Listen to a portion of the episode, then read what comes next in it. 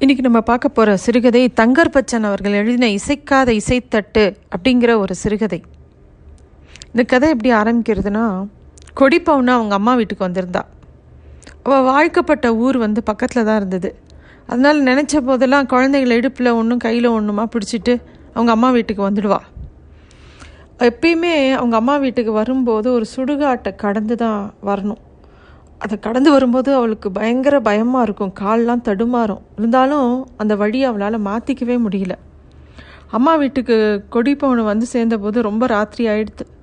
மருத்துவர்கிட்ட குழந்தைய கூட்டிகிட்டு போய் காமிக்கவே முடியல. பெரிய மகளுக்கு ஒரே வயிற்று போக்கு. ராத்திரி முழுக்க குழந்தை தூங்கவே இல்லை. வயிற்று வேலையால் ரொம்ப அவதிப்பட்டுட்டு இருந்தா. விடிஞ்சது முதல் வேலையாக கொடிப்பவனு தான் மகளை கண்ட்ரோலோட அம்மா கிட்ட தான் கூட்டிகிட்டு போனான்.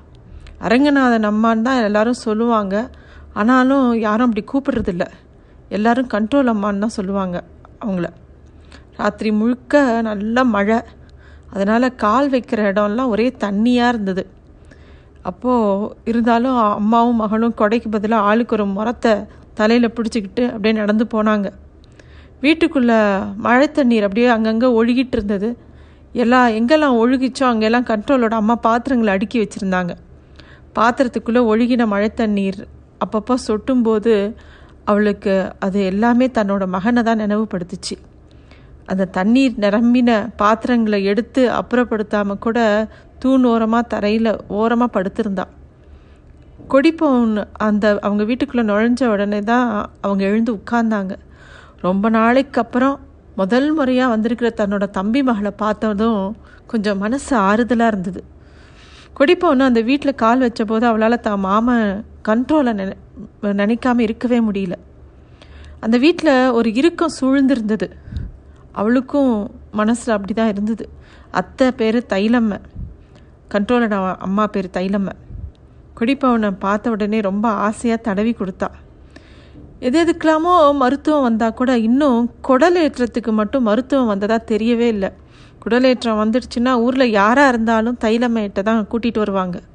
ஐந்து நிமிஷத்தில் மருத்துவம் முடிஞ்சிடும் நாலு நாட்கள் வரைக்கும் ரொம்ப அவதிப்பட்டவங்க வயிற்று வைத்த வயிற்றுப்போக்கால் கஷ்டப்பட்டவங்க எல்லாரும் அடுத்த வேலைக்கே சாப்பிட்ற அளவுக்கு சரி பண்ணி விட்டுருவாங்க.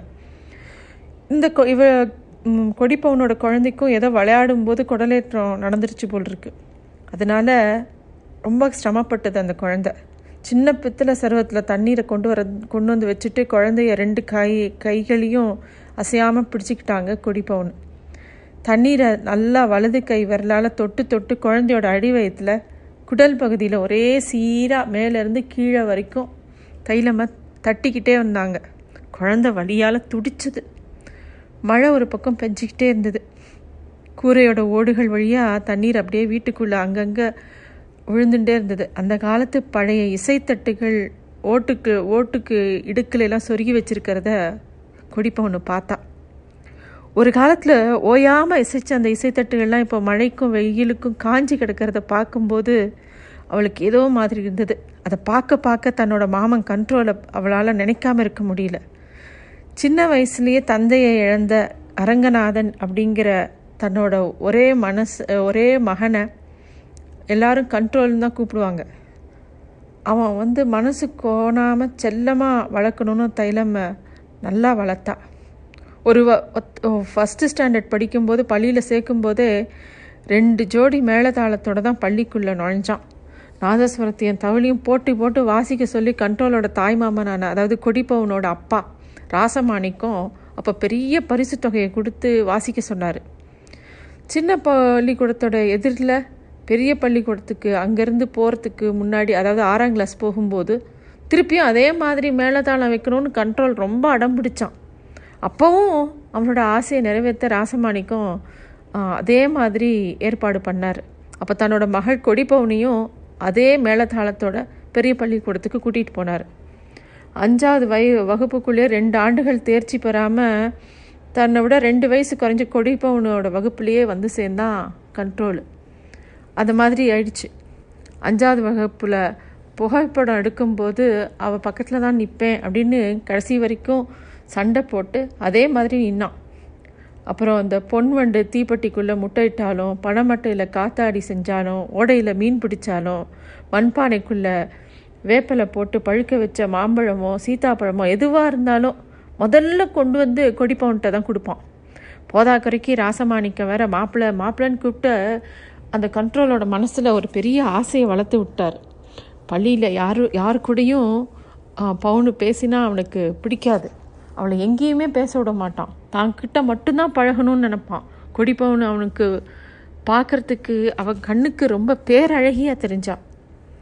ஏழாம் வகுப்பு படிக்கும்போது அந்த கிளாஸில் அறிவியல் ஆசிரியர் வகுப்பில் இருக்கிறவங்களாம் அணி அணியாக பிரிக்கும்போது கொடிப்பவனும் இவனும் கண்ட்ரோலும் ஒரே அணியில் இருந்தாங்க.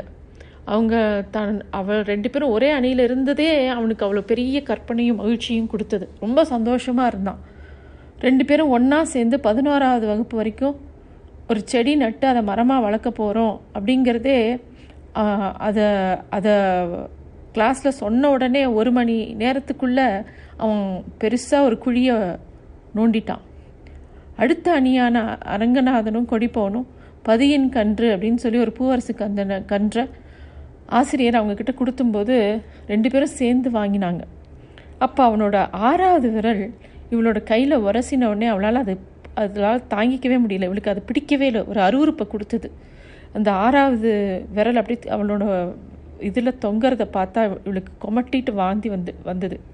அப்பையிலேருந்து அவனை கண்டா அவளுக்கு பிடிக்கல. பூவரசு கன்று அந்த குழிக்களை வச்சாங்க. அதை நட்டு அதை வளர்க்கணுங்கிற கற்பனையில் கண்ட்ரோல் ரொம்ப சந்தோஷமாக இருந்தான்.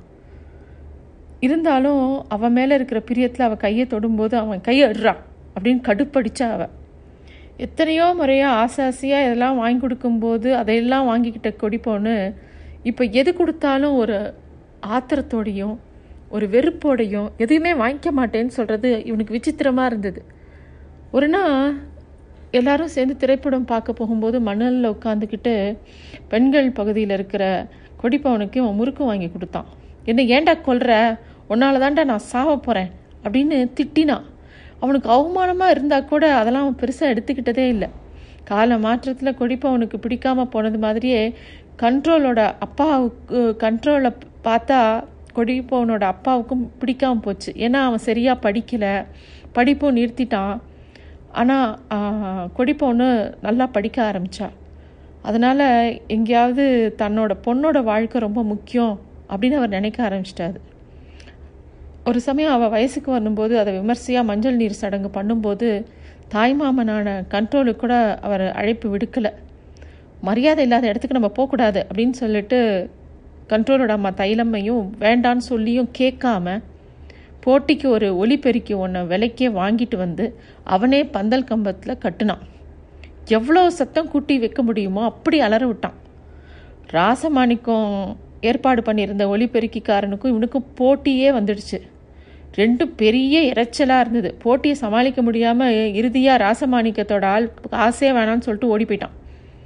கொடிப்பவனுக்கு இந்த பந்தலுக்கு வந்த மனையில் அம்மா உட்காரவே பிடிக்கல. என்னை விட்டா யாரும் இல்லை. கண்மணியே உன் கையணைக்க உன்னை விட்டா வேறொருத்தி எண்ணம் இல்லை. நான் காதலிக்க. இந்த மாதிரி பாட்டையே திருப்பி திருப்பி போட்டுட்டு இருந்தான். அந்த படம் வெளியாயிருந்த நேரம் அது. பாடல் கூட முழுசா போடல. அந்த ரெண்டு வரியை மாற்றி மாற்றி திரும்ப திரும்ப பாட வச்சுக்கிட்டே இருந்தான். யாருக்கும் அவன்கிட்ட போய் கேட்க கூட யாருக்கும் துணிவு இல்லை. கேட்டால் அவன் பிடிச்சிக்குவானோ சண்டை போடுவானோ அவனை எப்படி சமாதானப்படுத்துறதுன்னு யாருக்கும் தெரியல. மனையில் வந்து உட்கார்ந்த கொடிப்பவனு நிமிர்ந்து அவன் இருக்கிற திசையை பார்க்கவே இல்லை. அவன் அவளை முறைச்சிக்கிட்டே இருந்தான். திரும்ப திரும்ப அவன் அதே பாடலோட இரண்டு வரிகளையே போட்டுட்டு இருந்தான். இவளுக்கு ரொம்ப எரிச்சலாக வந்தது. எவ்வளோ நேரம்தான் இதே வேலையை தொடர்ந்து செய்ய முடியும். சடங்கெல்லாம் முடிஞ்சு கொடிப்பவனு வந்து உள்ளே போகும்போது இவன் கொஞ்ச நேரம் வெளியில் போகும்போது திரும்பி வந்து அந்த பாடலை போடுறதுக்காக அந்த இசைத்தட்டை தேடும்போது அந்த தட்டை காணும். உனக்கு ரொம்ப ஆத்திரம் வந்தது. நேராக வீட்டுக்குள்ளே நுழைஞ்சான் கொடிப்பவன் எங்கன்னு தேடினான். எல்லாரும் வேடிக்கை பார்த்துட்டு இருந்தாங்க. கண்ட்ரோலோட இந்த செய்கையை யாரும் தடுக்கலை. அதே சமயத்தில் இவன் அவனை பார்த்தா கொஞ்சம் கேலியாகவும் எல்லாருக்கும் இருந்தது. கடைசியில் சாமி அறைக்குள்ளே நுழைஞ்சு பார்த்தான். அந்த அறைக்குள்ளே கொடிப்பவனும் அவனோட அவளுடைய தங்கையும் முத்துலட்சுமி மட்டும் உட்கார்ந்துருந்தாங்க. அவனை பார்த்தது அவள் எழுந்திருக்க கூட இல்லை. இவ்வளோ நேரையும் இவ்வளோ நேரமும் எல்லாரும் என்ன நடக்க போகுதுன்னு ஆர்வத்தோட இவங்க ரெ- ரெண்டு பேரை மட்டுமே பார்த்துட்டு இருந்தாங்க. நீயும் உங்கள் அப்பா ஆத்தாலும் என்னதாண்டி நினைச்சிட்டு இருக்கீங்க? என்னை கூப்பிடாம பண்ணிடலான்னு பார்த்தீங்களா? எப்படிப்பட்ட பாட்டு போட்டு காட்டின பார்த்தியா அதான் நான். ரெக்கார்டை தூக்கி உங்கள் அப்பா ஒழிச்சு வச்சுட்டா நான் அவனை விட்டுடுவேனா? இன்னும் ஒரு பாட்டு எடுத்து வச்சிருக்கேன். இங்கே பாரு என்ன நீ புரிஞ்சுக்கினல்ல? அப்படின்னு திருப்பியும் கேட்குறான். அவனை முகத்தை பார்க்க கூட அவளுக்கு பிடிக்கல. அவனோட செய்கை எல்லாமே இவளுக்கு பெரிய அவமானமாக இருந்தது. ஆனால் கண்ட்ரோலுக்கு அவளை பார்க்க பார்க்க இன்னும் ஆசை ஜாஸ்தியாச்சு. ஏன்னா அவள் புடவை கட்டியிருந்தா பார்க்க இன்னும் அழகாக இருக்கிற மாதிரி தோணித்து அவன் கூ அவள் கூட பேசிக்கிட்டே இருக்கணும் போல கண்ட்ரோலுக்கு தோணித்து. ஆனால் கொடிப்பவனுக்கு கொஞ்சம் கூட பிள பிடிக்கல. இது எல்லாத்தையும் பின்கட்டில் உட்காந்து பார்த்துட்டு இருந்த ராசமாணிக்கத்துக்கு ஆத்திரம் தாங்கலை. வேகமாக உள்ளே வந்தார். அவன் நேருக்கு நேர் பார்த்த உடனே கண்ட்ரோலும் ஏமாமா எங்களை காரியத்துக்கு கூப்பிடல? உனக்குமா என்னை பிடிக்கல? உனக்காகத்தான் நான் இப்போ சும்மா விட்டுட்டு போகிறேன் அப்படின்னு சொல்லிட்டு கோபமாக வெளியில் போயிடுறான். அதுக்கப்புறமா ஒரு வழியாக கண்ட்ரோல் சமாதானம் ஆனான் பதினோராவது வகுப்பு முடிக்கிறதுக்குள்ளே அவனுக்கு படிப்பு வரலன்னு அவன் ஸ்கூலை விட்டு நின்றுட்டான் கொடிப்பவனுக்கு அந்த ஆண்டு பள்ளிக்கூடத்தில் முதல் மதிப்பெண் பெற்றிருந்தான் கொடிப்பவனுக்கு வேறு இடத்துல மாப்பிள்ளை பார்க்குறாங்கங்கிற விஷயம் தெரிஞ்ச உடனே அவனுக்கு என்ன பண்ணுறதுனே தெரியல. அவனோட அம்மாவும் உன்னை பிடிக்காத பெண்ணு உனக்கு தேவையே இல்லைடா. அவளை விட அழகான பொண்ணாக பார்த்து உனக்கு கல்யாணம் பண்ணி வைக்கிறேன்னு எவ்வளவோ எடுத்து சொன்னால் கூட கொடிப்பவனு தான் தனக்கு மனைவியாக வரணும்னு அவன் தீர்மானமாக இருந்தான். அதனால் அவன் என்ன பண்ணான்னா நேராக அச்சகத்துக்கு போய் அவனே ஒரு நாளை குறித்து அவனே ஒரு திருமண பத்திரிக்கை அவனுக்கு தெரிஞ்சதெல்லாம் சொல்லி அவன் பாட்டுக்கு ஒரு பத்திரிக்கை அடிச்சிட்டான். இது தெரிஞ்ச உடனே ராசமாணிக்கும் பதறி போயிட்டாரு. எதிர்த்து பேசினா என்ன செய்வான்னு அவருக்கும் புரியலை. அவனை எப்படி சமாதானப்படுத்தணும் அப்படின்னு அவருக்கு தெரியல. ஒரு வழியாக சொந்தக்காரங்களாம் வச்சு பேசும்போது ஜாதகம் சரியாக பொருந்தினா அவன் சொன்ன தேதியில் கல்யாணம் பண்ணி கொடுக்குறதா ஒத்துக்கிட்டார். உடனே அவங்க வீட்டு வாசலுக்கே ஜோசியரை வர வச்சாங்க. கொடிப்பவனுக்கு இதுல எல்லாம் கொஞ்சம் கூட இஷ்டமே இல்லை. வெளியிலேயே வரல. பத்திரிக்கையை பார்த்து பார்த்து தேம்பி தேம்பி அழ ஆரம்பிச்சிட்டா. அவனை நினைக்கும் போதே அவளுக்கு அருவருப்பாகவும் ஆத்திரமாகவும் வந்தது. கொடிப்பவனோட மனசில் அவனை பற்றி ஒரு வெறுப்பு ரொம்ப ஆழமாக இருந்தது.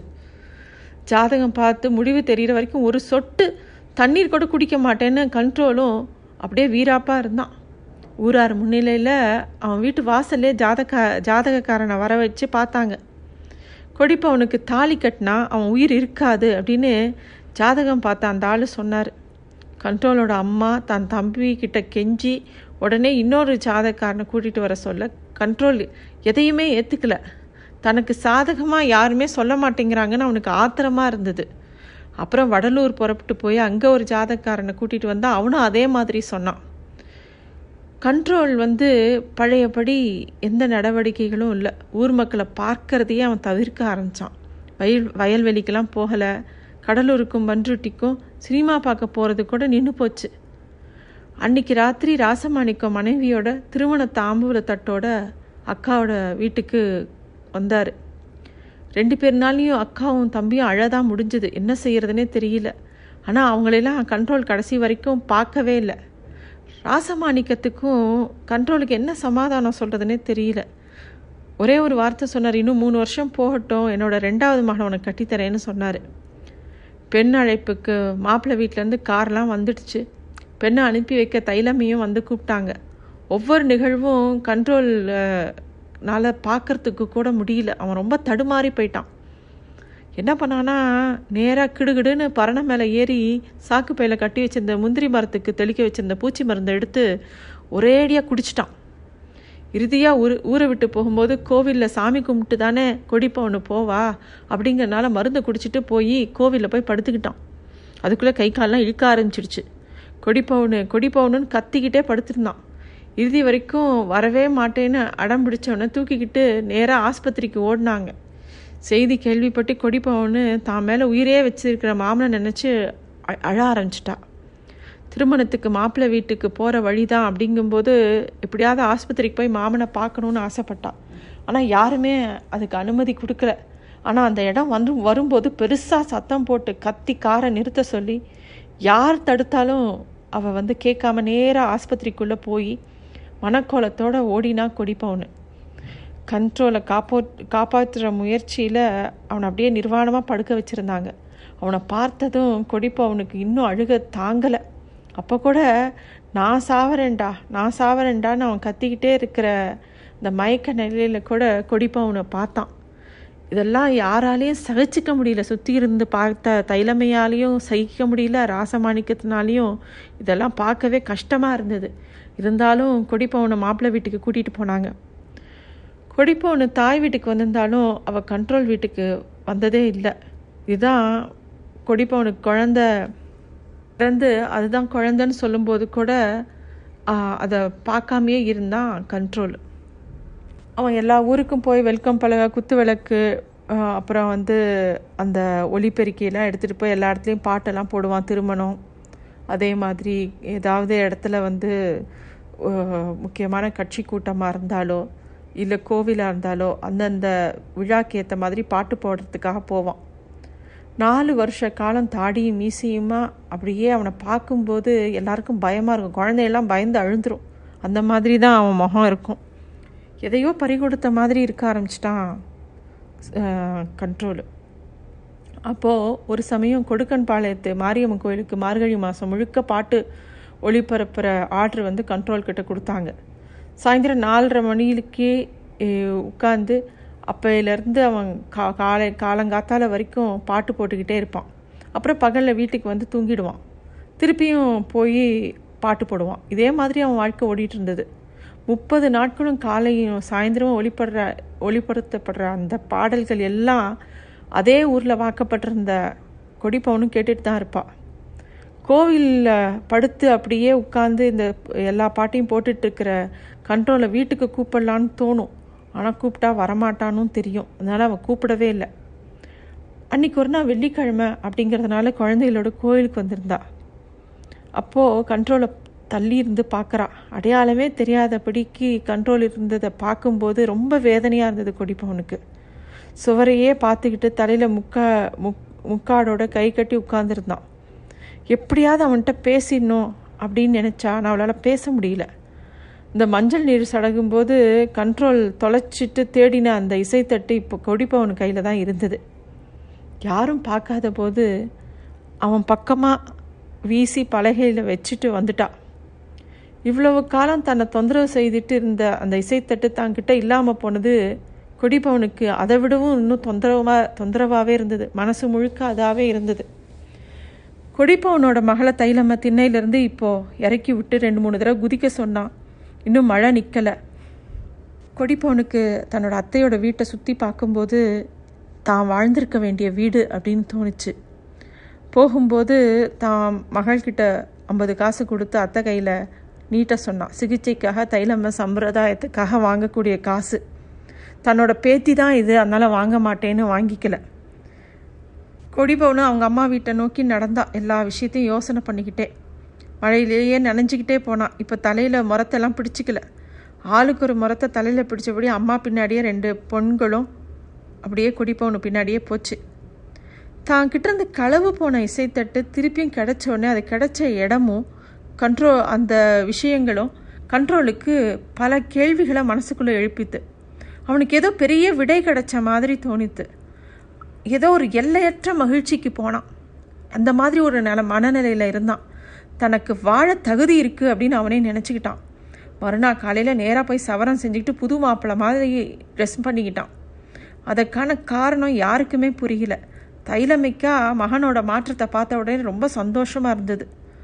அவன் திருப்பியும் அந்த இசைத்தட்டை எடுத்துக்கிட்டு எந்த இசைத்தட்டை கொடிப்பவனை திருப்பி கொண்டு வந்து கொடுத்தாலோ அதை நேராக ரூம்குள்ளே கொண்டு போய் அந்த ரூமை மூடிக்கிட்டு அதே பாட்டை திரும்பி திரும்பி கேட்டுக்கிட்டே இருந்தான்.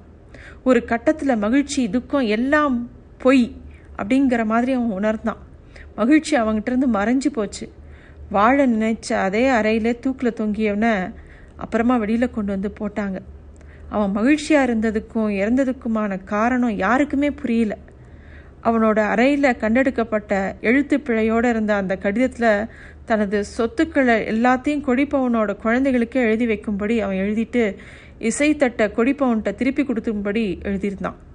கொடிப்பவனு அவனுடைய நினைவு வரும்போதெல்லாம் இசைக்காத அந்த இசைத்தட்டை எடுத்து பார்த்துக்கிட்டே இருந்தான்.